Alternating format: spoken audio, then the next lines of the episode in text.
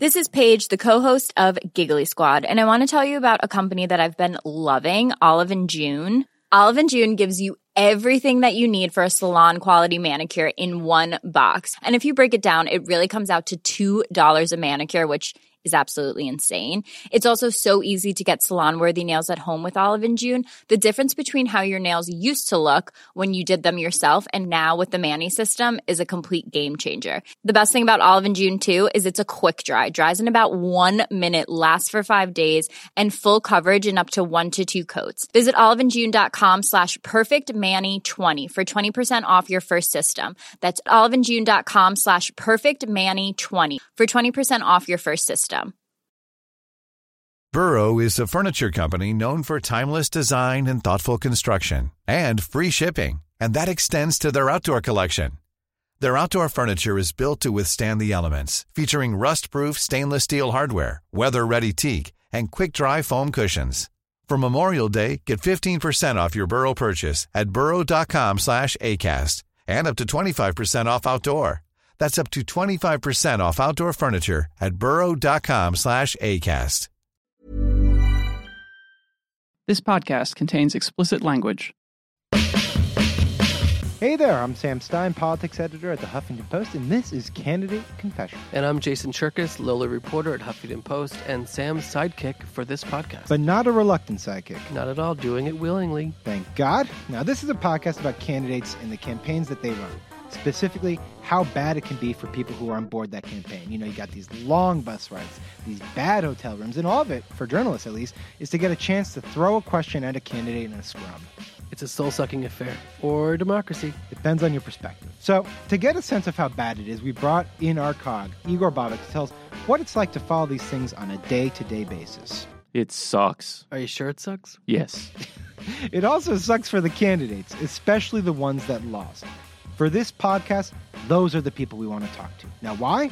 Well, because they can give us an unfiltered look at what life is like in that campaign bubble. They have nothing else to lose. And for our first interview, we talked to a candidate with a lot of beans to spill, Dr. Howard Dean. Dr. Howard Dean. Now, in 2004, you were a Deaniac. Am I revealing too much? Not at all. I mean, everybody was. Yeah, I mean, the guy was a sensation. He's rising in the polls. He's unapologetically democratic. He's against the war. He understood grassroots organizing and internet fundraising well before anybody else. And then, poof, it's gone. Now, the popular conception is that one speech in Iowa doomed him. Not just any speech, Sam. The scream speech. The Scream speech. And then we're going to Washington, D.C. to take back the White House! Ah! Well, we talked to Dean about that. And not surprisingly, he thinks it's a bit more complicated. I knew I had to change. I knew I couldn't win as an insurrectionist. I knew that sober minded people who take the presidency seriously, they're not going to nominate a populist who's spewing hellfire and damnation. They're going to nominate somebody who they want to see in the White House. And I wasn't that person. Beyond the bluster, Behind the bunting. past the posters, after the ads. the campaign picks up. and the motorcade moves on. what happens when the votes are counted? and democracy doesn't go your way. This is Candidate Confessional, a HuffPost podcast. I'm Sam Stein. Okay. I'm sorry. Actually, I'm Sam Stein. And I'm Jason Cherkis. And we approve this podcast. Let's start at the beginning, okay? Because we're taping right now. Let's start at the beginning. Uh, what was the precise moment that you began to consider the idea of running? Uh, I cons- this is all ex post facto reconstruction, of course. I um, considered it in 2000 because I remember going down to see Gore and informing him that I was thinking about running against him in the primaries.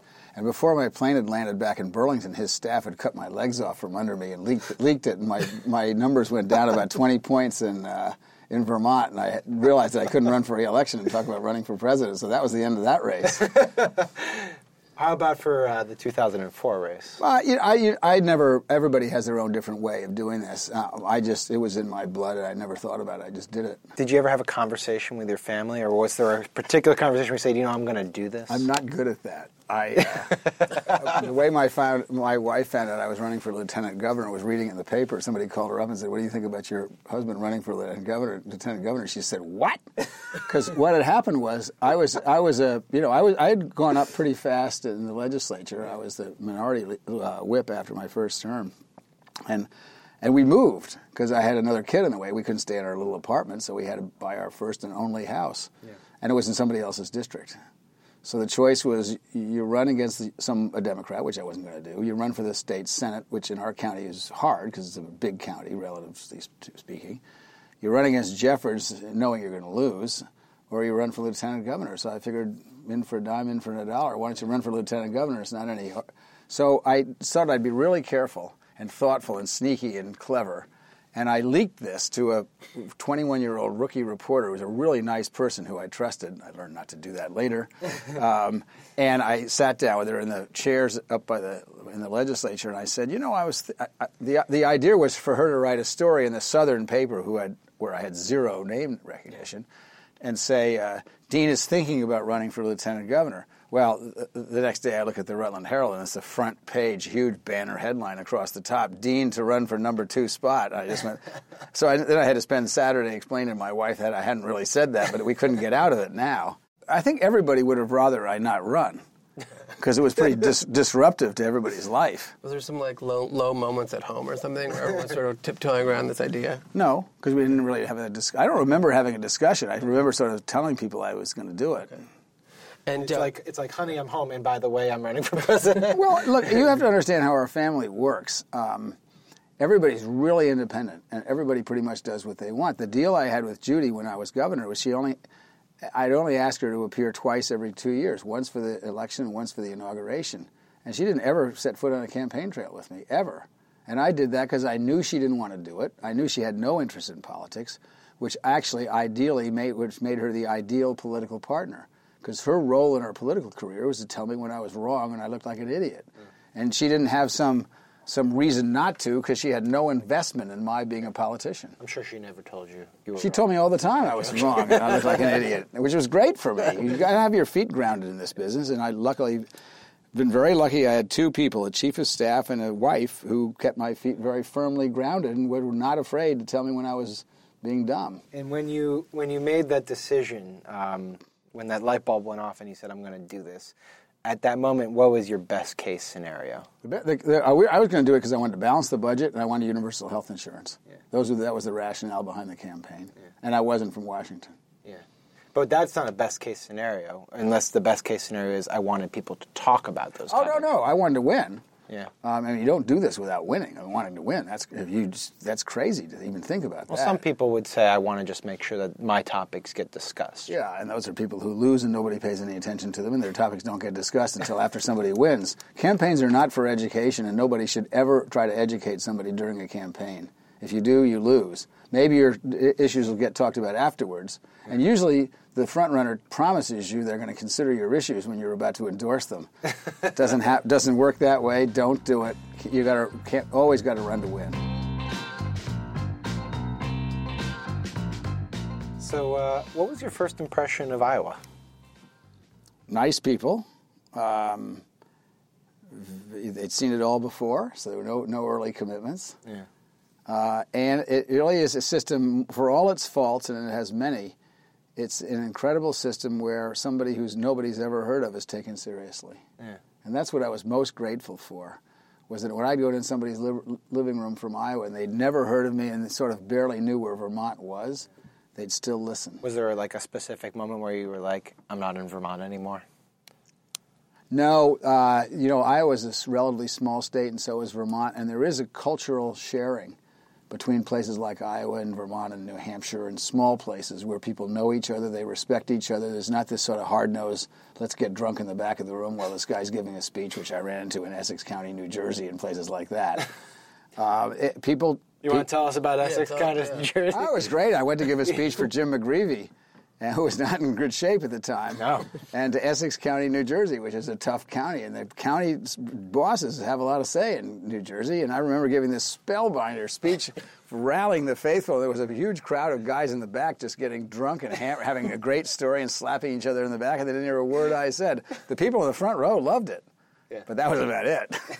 were there places in Iowa where you were literally speaking to five people? Oh yeah, absolutely. Somebody we knew indirectly, or somebody who we knew who knew somebody we knew, would agree to have a coffee, and five people would show up. But you weren't demoralized speaking to a room of four individuals and walking away with twenty dollars in your pocket. No, I was never demoralized. the only time I got, I, I, I can only remember being demoralized a couple of times.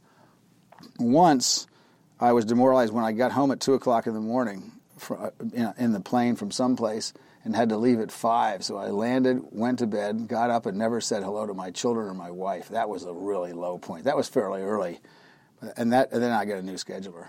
Yeah.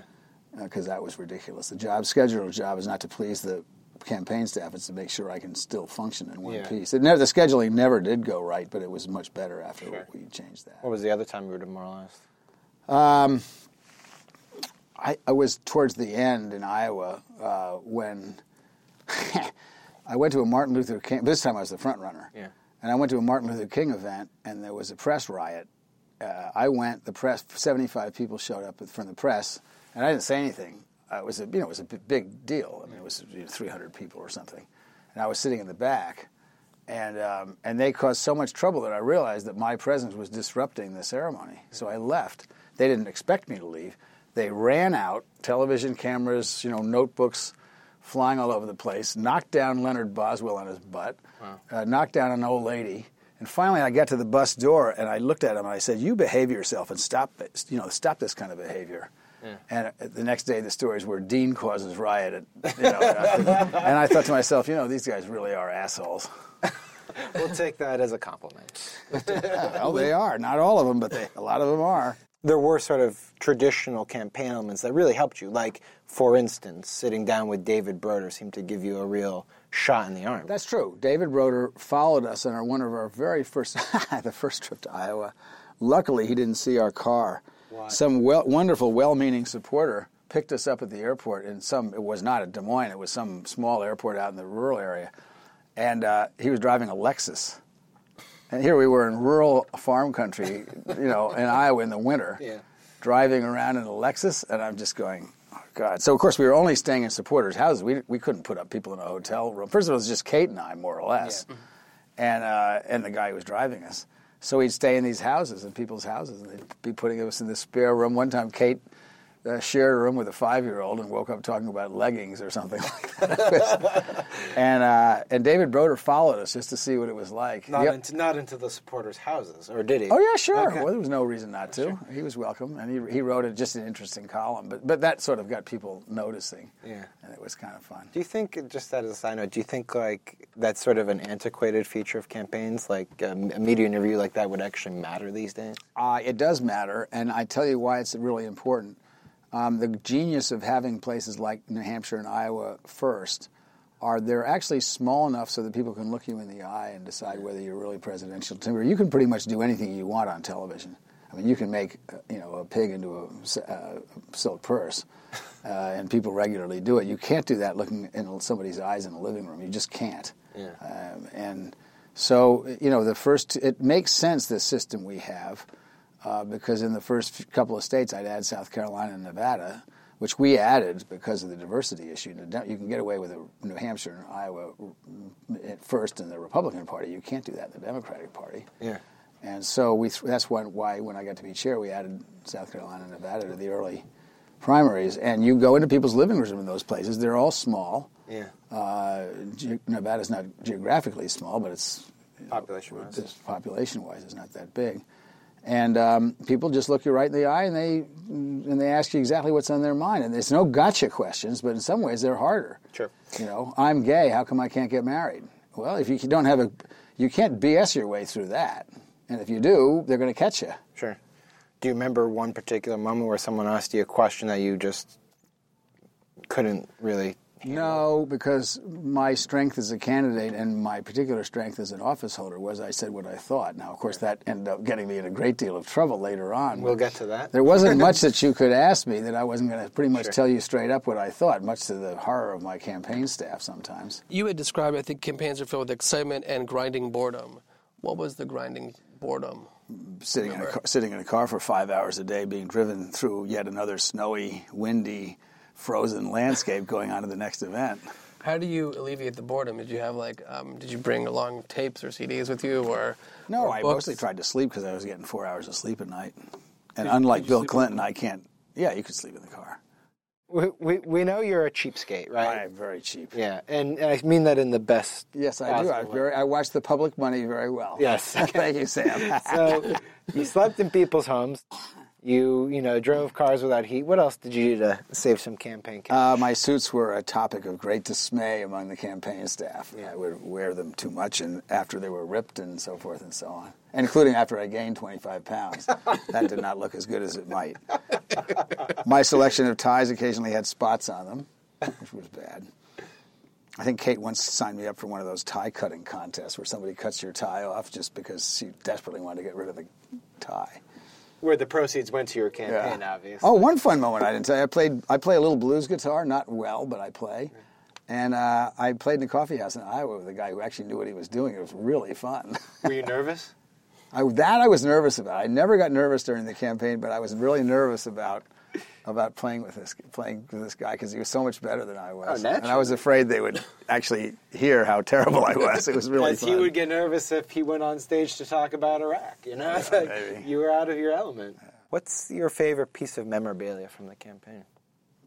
Favorite piece of memorabilia? Wow. do you have anything Oh, sure, I have tons of stuff, but I my favorite story is the story about the lady that gave me the bag of quarters, which I Tell the story. I haven't told you that. Okay, I think so. so I'm in a relatively small gathering in Iowa, like maybe 50 people in a hotel room or something.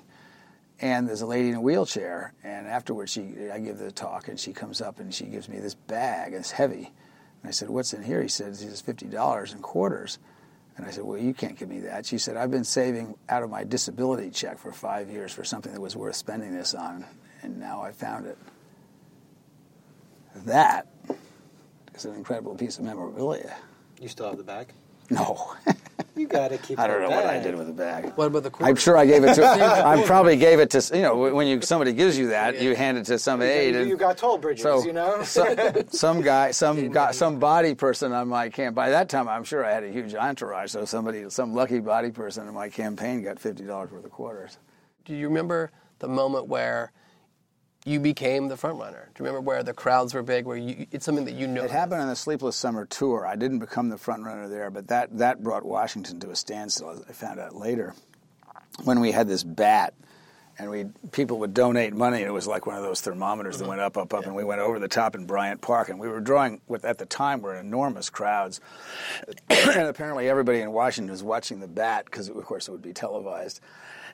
go up over the top, and we live live streamed it, or or, or the smart 22 year olds who were running the campaign live streamed it, and that was really fun. It it was that it was fun, and I was absolutely exhausted. I, you know, we it was really the sleepless summer tour for me. I mean, we were doing three and four rallies a day, and some of them were enormous. Yeah. You know, we had 10,000 people in Seattle, which at the time was really big, especially in a primary. Next up, it really is all about the money.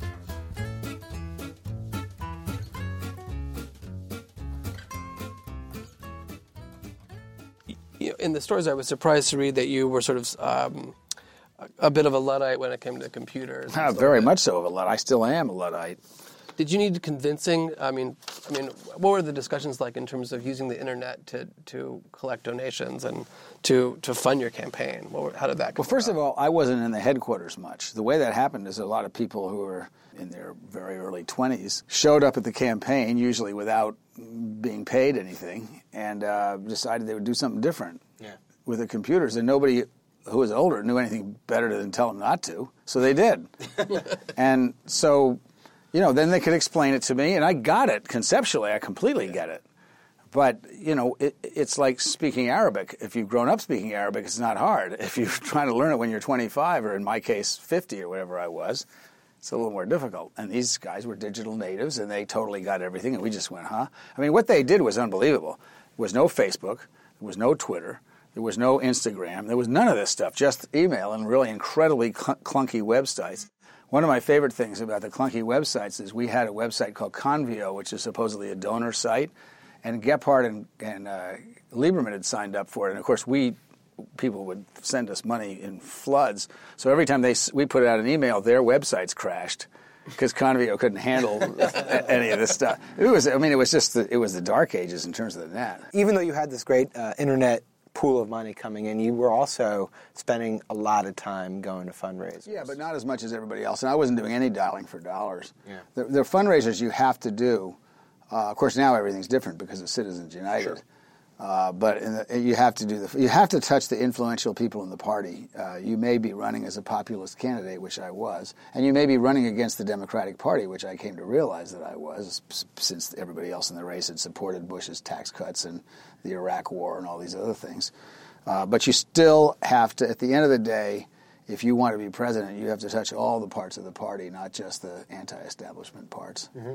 Fundraisers, uh, people who donate, are famous uh, for thinking that they're great political strategists on top that is a fact. That is a fact. So, what was the worst piece of advice you ever got from a I big don't? I don't know because I didn't listen to any. I mean, I no, I like them. Yeah. And and some of them were great. Rob Reiner actually was incredible. Rob Reiner worked as hard as any paid staffer, and Martin Sheen was another one. Yeah. I remember driving a huge bus into some garage in Iowa you know, with thousands of supporters. I thought that was a little over the top in retrospect. Uh, but if you're going to be in first place, you might as well have fun while you are. uh, but you know, some of them, like Rob, had good political instincts. The best political instincts are some, of somebody, of course, which you'd expect was Tom Harkin, Tom and Ruth Harkin. They were the ones that made me bring Judy out to campaign for the first time in my career. I remember that. Yeah. Uh, how did you not know who Annette Bening was? I just I'm a philistine. I don't watch. I don't look. I stopped watching serious movies when I was in medical school, because my life in medical school, when you're dealing with people's horrible tragedies, you don't need to go to the screen. I used to love dark movies when I was in college. I loved Midnight Cowboy and uh, I loved Fellini and all these stuff. And after I went to medical school, I stopped watching all that stuff because I figured real life was bad enough. I didn't need that in my spare time, what little of it there was. So I, I haven't. I probably watched 15 movies since I was about 30. And in, in the in the New York uh, Magazine story here, that they did a profile of you, and uh, they described you at one point having to go into Manhattan and talk to just sort of some of the sort of more financial sort of bigwigs, like meeting with Soros and these other. Mm-hmm. What was that like? Oh, it was fun. I walked into Soros' apartment, who was actually very supportive, although he was also supporting Wesley Clark at the time in true Soros force, fashion. I walked into his apartment. When you're ready to pop the question, the last thing you want to do is second guess the ring. At Bluenile.com, you can design a one of a kind ring with the ease and convenience of shopping online. Choose your diamond and setting. When you find the one, you'll get it delivered right to your door. Go to Bluenile.com and use promo code LISTEN to get $50 off your purchase of $500 or more. That's code LISTEN at Bluenile.com for $50 off your purchase. Bluenile.com code LISTEN. Hiring for your small business? If you're not looking for professionals on LinkedIn, you're looking in the wrong place. That's like looking for your car keys in a fish tank. LinkedIn helps you hire professionals you can't find anywhere else, even those who aren't actively searching for a new job but might be open to the perfect role. In a given month, over 70% of LinkedIn users don't even visit other leading job sites. So start looking in the right place. With LinkedIn, you can hire professionals like a professional. Post your free job on linkedin.com slash people today. And I looked at the wall, and I do like art. I'm not an art maven, but I love and I love impressionism. And I looked at the wall, and my jaw dropped, and I stepped over, and sure enough, it was a Monet. Wow. And that was just over the fireplace. And I'm, I'd never been in an apartment like that before. I, it was pretty cool, actually. Wow. So at least, had, we, at least we had the same taste in art.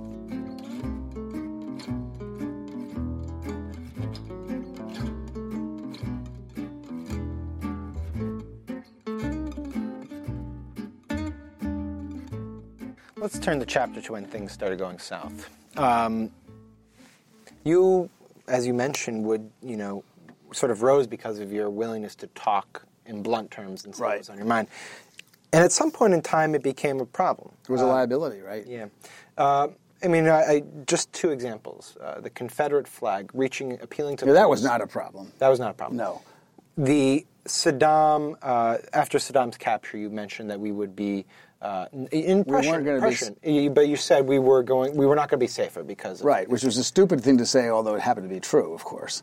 Of course. But it was stupid because that was the day that uh, the Iraqi, I mean, the uh, the troops that were in Iraq should have felt great about themselves, and the American people felt great. And it was true that our capturing Saddam didn't make us any safer. And there's any proof that I was right, it's today what's going on. If you look at the record in 2003, when I gave that speech, I predicted exactly what was going to happen, which was that Iraq was going to splinter into three countries, and Al Qaeda was going to be in charge of part of it mm-hmm.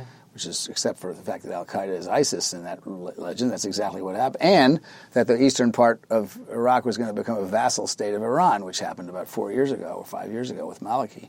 So all those terrible things I predicted came true. So I, don't, I make no apologies for being for saying something that wasn't true. The, the stupidity was probably would have been better to keep your mouth shut at a time like that. Iraq became sort of your signature issue because you were the only one opposed to the war. Right. Um, Well, they were all scrambling like mad to pretend they were opposed to the war. Sure. As in, I was for it before I was against it. Do you think, in retrospect, that had you run in, say, like 2008, because the war at that time was going moderately well, there were advances, but as you noted, it would end up going pretty south by 2003, 2004. Had you run later in 2008, for instance, do you think you would have done better? Absolutely not. I came at the, exactly the right time. Um, and it was nobody, everybody had been afraid to take on Bush. I was the one legitimate candidate that wasn't afraid to take on Bush. I mean, the what if game is silly because then I would have run against Barack Obama and Hillary Clinton, and that was certainly going to be a lost cause. But um, you know, I mean, so I mean, no, I came at exactly the right time. It's just that I wasn't the meant to be president. That's all. Was there, I mentioned two, but was there one that sort of sticks with you in addition to that? Well, there was there was one that I regret. There was a, a meeting we had in Iowa. There's about 150, 200 people, and it was a town meeting. And some guy got up who was just obnoxious and harassing me, and and so he yelled and screamed for a while, and I said something back. And then somebody else got up and started asking a question, and he jumped up and sort of pushed her aside and said, "And furthermore," I said, "You sit down. You've had your say. Let somebody else have their turn." But it was at the time then the four other campaigns that were co- colluding said uh, was was t- saying Dean is an angry man, so he shouldn't. So of course the evening networks were all over that. That would have. I mean, I shouldn't have done that. He, uh, there should have been a different way to handle that. Um, one of the more uncomfortable elements of a campaign is the toll it takes on your family. And at various junctures, some stories would pop up about your wife not being on the campaign trail, and then even rumors that were circulated about a pending impending divorce. Um, There was probably some other campaign that circulated that one. I think That- there that's what- that's what Kate was, uh, Carrie. suggesting. There was a reference. I think Kate, they thought it was Carrie I thought that was great. Did it take a toll? It pissed me off more than anything else. I mean, you know, I leave the process. Here's my view on the process of running for president. It's, you know, life is full of assholes. And there's a lot of them in the political business and a lot of them in the journalism business. And so you've come feeling, you know, I had this conversation, I think Kate describes the conversation in the book with Gore in the middle of the night and when he called me in the hotel in Milwaukee. And I said, why am I a Democrat? Why do I have to deal with these people? Explain to me why I should do anything for the Democratic Party. But as I've thought about it some more, I realize that you have to understand this. Politics is a substitute for war. 300 years ago, in order, the, politics does two things. One is asset allocation, and the other is transition in power. We used to kill each other over transitions in power and kill each other over asset, asset uh, allocation. So today, even though this process is very tough, and you do not see the nice side of people, and people who get ahead are not all nice, but considering where we were 300 years ago, this is a huge improvement. And this is, for, this is a battle for the most powerful position on the face of the earth. You think people are going to be nice? You think they're not going to spread rumors about your wife having a divorce? They've been doing this stuff for years. Cleopatra had mean things said about her. so, I mean, I, if, if you put it in perspective, this process is a hell of a lot better than the process we used to use. Yeah.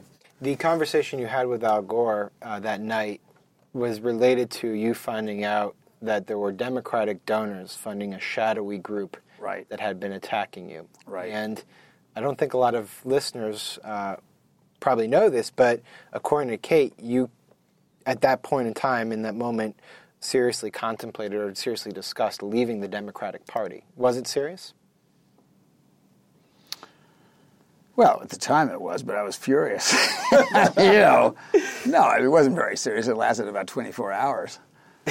I went home and got some sleep and cleaned my garage out, and it was much better. I was really mad. I mean, it's a tough process. You know, as I said, just said, people are not nice in politics. They're not nice in journalism. But, you know, compared to the way this process used to work 250 years ago, it's an enormous improvement.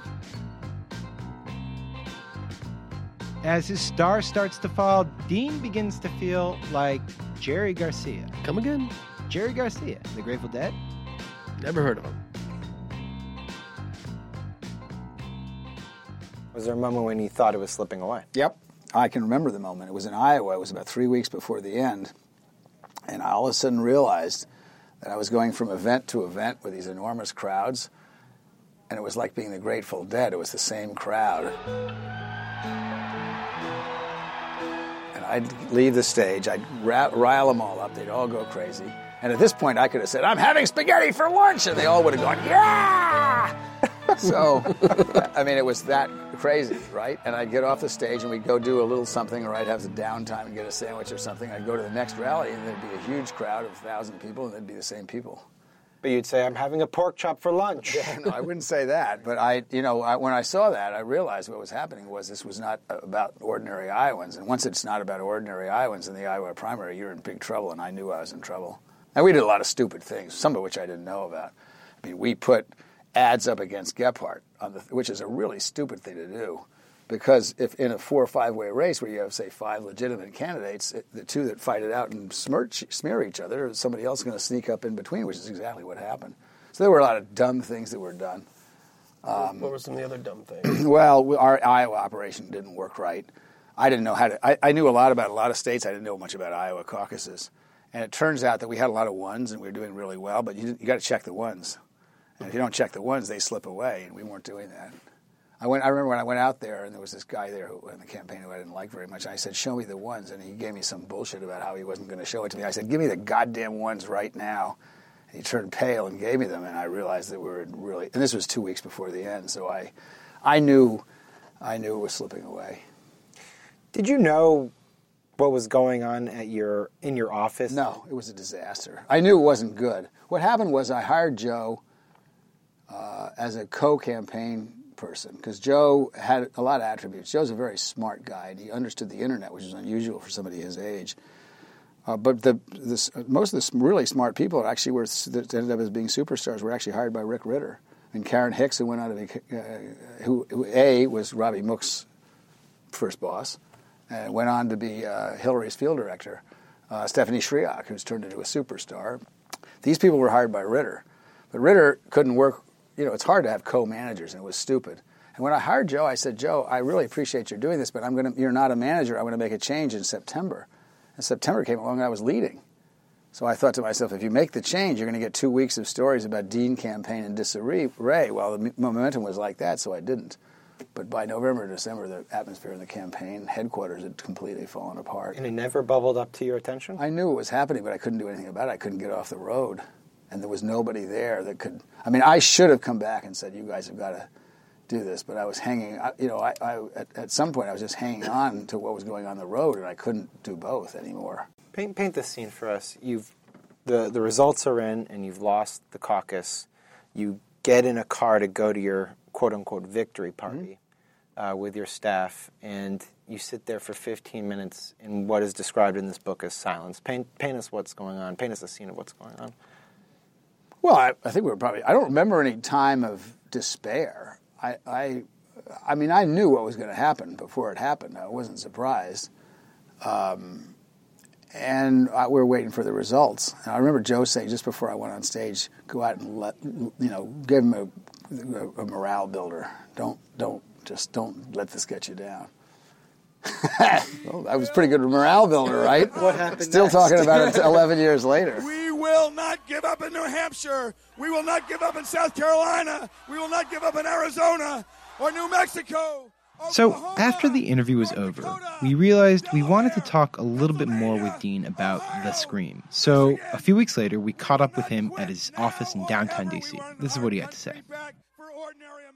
What was it like in that? Oh, it was spectacular. You know, I'd, I'd finished third, and I had 1,200 kids who were making so much noise you, could have, couldn't have heard a jet engine in that room. And I went out and just gave them holy hell, Yeah. and it was absolutely great.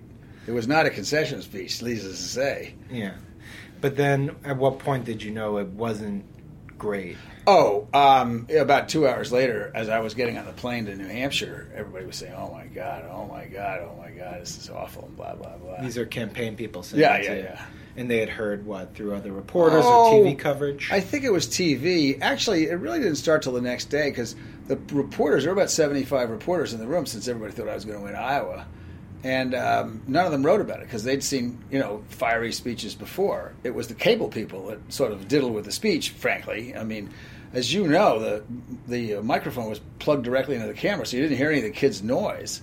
So, you know, as I have said before, if I'd looked at myself giving that speech in an empty hall, I would have thought I was crazy. So, what was the strategy session like that morning when you realized you had a problem and that people were taking the speech and sort of making it look like you were an insane man, basically? Well, I mean, the the strategy was get me in front of some people. I did a Diane Sawyer uh, interview with Judy, and I think we did another one, a couple of those, and you know, try to bring it back to um, the center. But um, you know, we were still doing pretty well in New Hampshire. There's at one point, Kerry and I were tied in New Hampshire. Uh, you know, which came a week later. So, uh, you know, my I the staff was upset about it, and some of them still kicked themselves for not giving me a different mic and all this kind of stuff. My attitude is, look, I could feel the wheels coming unglued three weeks before the primary. I knew we were in trouble, and we were in trouble because we were disorganized, because I was an insurgent candidate who couldn't make the turn to become a, an establishment candidate. And people don't want an insurgent as president. They love insurgents because they are always mad at the government. But at the end of the day, if you're going to be president, you got to look like one. And I never could quite bring myself to do that. Did you have um, prepared remarks, or was that off the cuff? Oh cuff? no, it was off the cuff. Had you? Had, did you have prepared remarks for a possible win that night? I don't, I don't prepare remarks. I just go out and let it rip, which is one of my problems. Very. I mean, Trippi took me aside and said, "Look, just the people are down. This is not what they expected. Just go out and give them hell."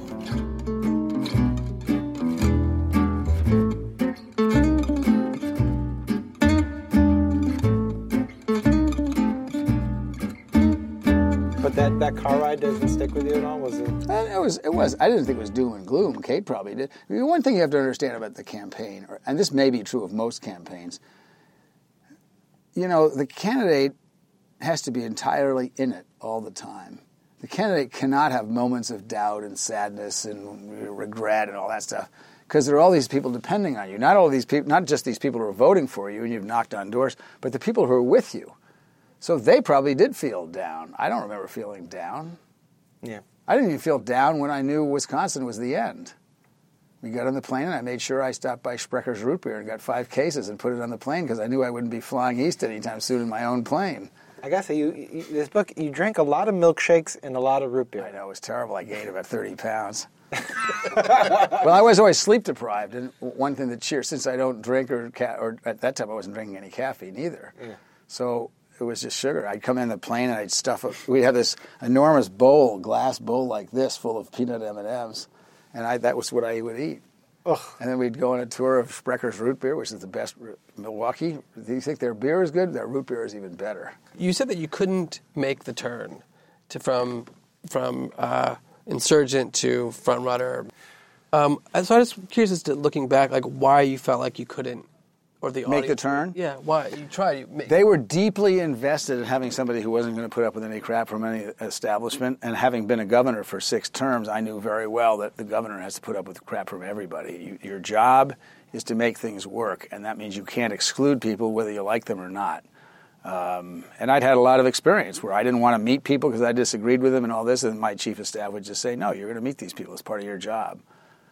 So I knew I had to make the turn and I could. I just it was very very hard. I ne- I didn't successfully do it. I mean, I didn't. I ran out of time. I couldn't make myself do it. It was really a tug of war. I could actually feel the tugging as I would try to do it, and I would try to give a measured speech, and the audience would be completely flat, and I wouldn't let myself leave them flat. In a way, because you were probably used to the, the, the rousing crowds. Give him hell, Howard! I'm going to give him hell. You know what? Just like Harry Truman said, I don't give him hell, I just tell the truth and they think it's hell. I was used to, and I also realized I was giving something they deeply valued, was, which was hope. And, I, and, and, to, and to pull back and become the establishment figure that I knew I had to become to become president was really hard to do because I was taking, I, I, had to teach them an incredibly unpleasant lesson, which is that people like me don't win presidencies behaving like that. That you have to deal with the reality that includes a whole lot of people that aren't progressive and that aren't nice and that, that aren't good about human rights and that I was going to have to teach them that that was going to be part of the deal. But I guess the question is, did you know that people like you didn't win, or people? Oh yeah, of course I knew. That's why I knew I had to make the turn, and I couldn't do it. I just couldn't do it.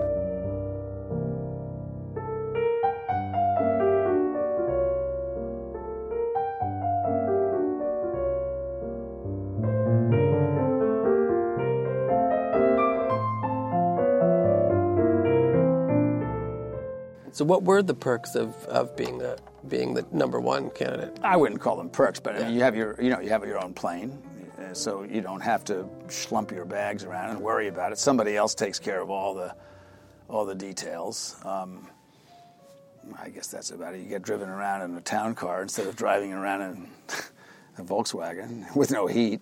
What's happened? We had some funny times. I always remember uh, in New Hampshire, we were trying to see if I could come back after Iowa and I had, you know, the people who worked in the campaign were just unbelievable. We had a 19 year old girl who had dropped out of college to help, and she's from New Hampshire, so she's driving us around. And, you know, I, I'm a, a, as you might suspect from a doctor, I'm a bit of a control freak, and I was at my worst when I was tired. And so we're driving someplace in the middle of the night, and we're clearly not going where we're supposed to. And I said, why don't you take a left here and go right over there? Because I think she looked at me and she said, I grew up here and I know what I'm doing, Governor. Being told what, where to get off by a 19 year old, I think it was pretty funny. I still see her parents once in a while. They always give me the business about it. That's awesome. It was awesome. It was a fun campaign. I don't regret it for a moment. It was a great thing to do. And you, you find out how great the American people are. The, the really great thing that came out of the campaign was that there's a whole generation of smart people went to work in my campaign in their first jobs, slept on floors, got paid 200 bucks a month if they were lucky. Uh, Ezra Klein was a blogger for us. Eli Pariser was a blogger for us. Uh, Joe Rospars did our web and then went on with his friends to do uh, Blue State Digital. So there's a whole, it brought an entire generation uh, into, um, into politics. Uh, and, and, and it did sort of set the stage for Obama in that way. And you had a 13 year old. Oh, the so I'm exhausted. Like in December, I get off the campaign trail, and it's winter in Vermont, which is not a slight ordeal. And there's this little blonde kid sitting in the sort of what passed for a lobby of our hotel of, of our uh, headquarters. So I walk in and there's a fuss around him, and I say, "Oh, hi, how are you?" You know, this is my every two weeks visit to buck up the troops. And the, so the story in short is this: this kid is 13 years old. He looked like he was 10 he uh, con- somehow convinced his parents. Uh, he lived in Anchorage, or no, he lived in Sitka, Alaska. He convinced his parents that that he would like as his Christmas present to come back and work in the Dean campaign. His parents let him go unaccompanied from Sitka, presumably by Anchorage, through Chicago to land in Burlington, and he shows up. Who knows how? I suppose he must have taken a taxi and went to the Dean headquarters. Whereupon, here I am, ready to work. Now, we, this was this was a Flophouse campaign. There were thousands of 20 year olds who were all living in houses we'd rented on mattresses and who knows what was going on in the off hours, not that there were a lot of them. And now we have this 13 year old who's just arrived to work on the campaign unsupervised. So somebody has to be an adult to this 13 year old, right? Today, this 13 year old is a member of the Alaska State Legislature, is a Democrat representing Sitka. Unbelievable. Wow. Isn't that incredible? Oh my God. I mean, you cannot make this stuff up. His name is Jonathan Kreiss-Tomkins, and he's a great guy. I don't know if he won re-election because, of course, this was not a good Democratic year. But you ought to interview him and find out what it was like to be a 13-year-old in the Howard Dean campaign. It was a lot of fun. All right, that was great. Thank you, Governor. You're very welcome. Or Doctor. Doctor, Governor, Hair, Governor, Doctor, whatever.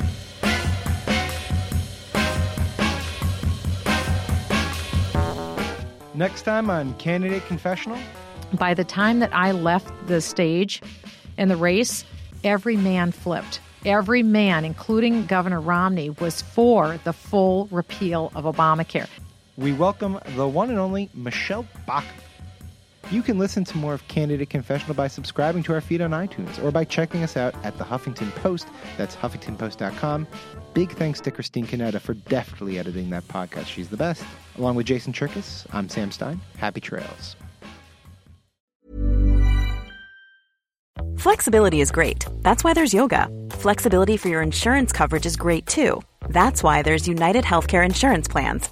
Underwritten by Golden Rule Insurance Company, United Healthcare Insurance Plans offer flexible, budget friendly coverage for medical, vision, dental, and more. One of these plans may be right for you if you're, say, between jobs, coming off your parents' plan, turning a side hustle into a full hustle, or even missed open enrollment. Want more flexibility? Find out more about United Healthcare Insurance Plans at uh1.com. Hey, it's Danny Pellegrino from Everything Iconic. Ready to upgrade your style game without blowing your budget? Check out Quince. They've got all the good stuff shirts and polos, activewear, and fine leather goods, all at 50 to 80% less than other high end brands. And the best part? They're all about safe, ethical, and responsible manufacturing. Get that luxury vibe without the luxury price tag. Hit up quince.com slash upgrade for free shipping and 365 day returns on your next order. That's quince.com slash upgrade.